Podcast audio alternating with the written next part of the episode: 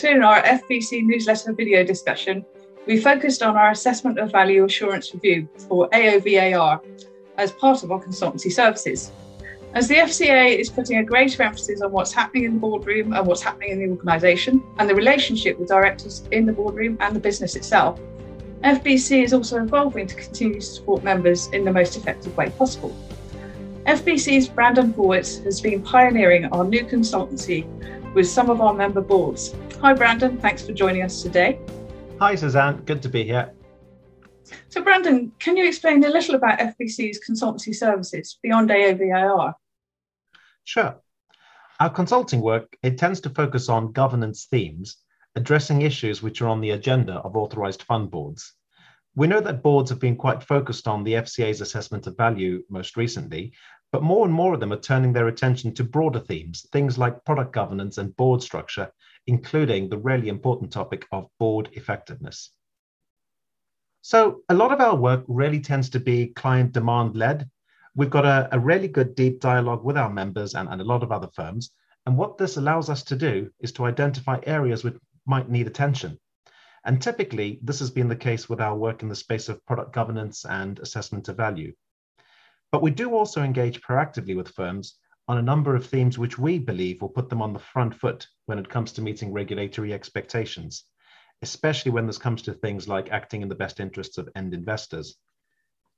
And a great example of this is our board effectiveness work.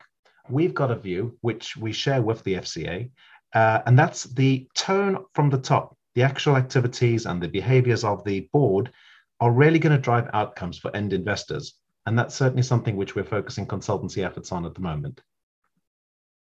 Interesting. And could you give us an example or two of the structure and purpose of a recent consultancy engagement? Of course, I'd be happy to. So the first example which comes to mind is we had an authorized fund manager, uh, an internal authorized fund manager in this case, who had a particular goal of wanting to understand what does good product governance look like, and then to benchmark their own activities against this yardstick. And the real goal of this was so that they could identify are there any gaps in their own arrangements and identifying were there some actions that they needed to take to close those gaps. So what did we do? So we started off with a desktop-based review of all of their product governance policies and processes. We took a good hard look at the scope and the structure of the forums which they used to undertake product governance, and we also scrutinized the papers which went to these forums. And what came out of that was a clear idea of their starting point, and we used that as a really good template for a workshop to identify where were the gaps uh, in terms of what they do today versus this, this benchmark of what does good look like. The first workshop helped to identify the gaps. And we then had a second workshop where we focused our attention on priorities and where did we want the firm or where did they want to take action to close these gaps. And the really big output from that was a really quite short, sharp paper which set out some activities, some priorities, and some actions which the firm could actually take forward. So there's a, another, another one on more of a, a board effectiveness theme. So we had a, a continental European investment manager who was setting up a new UK domiciled authorized fund manager. And they came to us asking for some help to actually constitute the board of this new AFM, and in particular, hiring their independent non executive directors, their INEDs. So, our first step in this case was to share some insight with the firm on the shape of other AFM boards in the UK and this covered things like the number of board members, the range of skills of these board members, their experience, as well as considering the diversity balance within these boards. We then used our proprietary FBC Fund Board Director Profiler to map the skills and experience of the board in detail. And we then identified the gaps which they could potentially fill by the INEDs, which they were looking to recruit.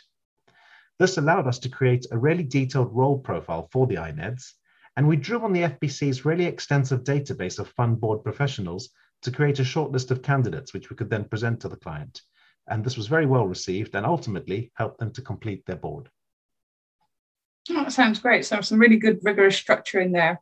Um, and what were the outcomes for the for the member boards in these situations? So in the product governance example, we had really strong board sponsorship of the whole initiative and the reason for that is ultimately the fund board is responsible for compliance with the FCA's product governance requirements. And I think this was achieved by the executive staff really increasing their knowledge of these requirements and taking a good look at the policies and processes which they use day to day. One of the unexpected positive consequences of that is it wasn't just about compliance, it was also about improving efficiency and looking at some of these processes. And we got some really good positive feedback on how we helped them to break down a bit of bureaucracy and also just help them to have a more efficient approach towards product governance. If we look at the board effectiveness, uh, non executive director recruitment side of things, in that case, the client really benefited uh, and the board obviously benefited from having a day one position with a really robust balance of skills and experience. And we think that put them on a really good trajectory so that as a board, they could then go forward uh, and discharge all of their regulatory duties, but also effectively build their business as they started to grow. Interesting. And is there an element of training delivered here too? Absolutely. What I tend to find is that consulting and training really go hand in hand. Uh, any successful engagement is going to be one where, where we, as the consultancy and the client, both emerge learning something from the experience. And I think that's one of the benefits to engaging FBC uh, and our consultancy services. We're really all about supporting excellence in fund board governance. And, and as so, we're very, very passionate about our subject. And that's going to extend to us wanting to really share our experience and our knowledge. Hmm, some of those listening may have caught an article recently in Ignites Europe where FBC CEO Shiv Taneja referred to training, particularly around the hot topic of responsible investing and ESG. Can you tell, tell us a little bit about this? Gladly. So, I think all of us across the industry understand that responsible investment, ESG, are, are just this theme which is going to carry on being a focus for many years to come. But having said that, there's a lot of work involved in getting up to speed on, on the really rapidly evolving regulatory requirements and the many technical aspects of what actually constitutes ESG investing. This is everything from what are your obligations as a fund board director through to the actual many complex measures which are used to understand and to monitor an ESG investment. So the Fund Boards Council have been running a program of work on this theme over the past a few months, starting with a, a roundtable in November, We've got something else planned for March 2021. And really importantly is we have a, a suite of training services, which includes a number of modules on this theme of ESG, as well as industry practitioners who, who we use to deliver that training. Thanks, Brandon. Um, one more question, if I may. FBC members come to their board rows from a range of expert perspectives uh, and with their individual needs as well as those of the board as a whole. How do you make sure that the consultancy or training provided is appropriate for the entire board? It's a great question. And we actually designed our training service with a lot of input from practicing fund board directors. And they very kindly shared with us their insights as to what are the kind of topics and, and what level should we be pitching our training at. And what that means is our training is very much identified and focused on, on being continuous professional development. Um, it's not academic training, it's not professional qualifications which are going to get you certificates or diplomas. It's all about skills that you can use in the boardroom.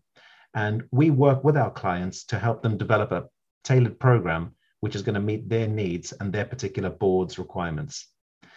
And because we are experts on fund boards, we really understand what are the skills, what are the expertise you need as a director of a fund board to do your role. And that's why we focus our training on three key areas. First of all, your duties and responsibilities as a fund board director. Second of all, the skills that you need to make judgments and decisions when you oversee the activities of an authorized fund. And then, third of all, your fiduciary responsibilities. And within that, your duty to act in the best interests of investors. Thank you, Brandon, for those excellent insights into how our members are starting to utilise our consultancy services.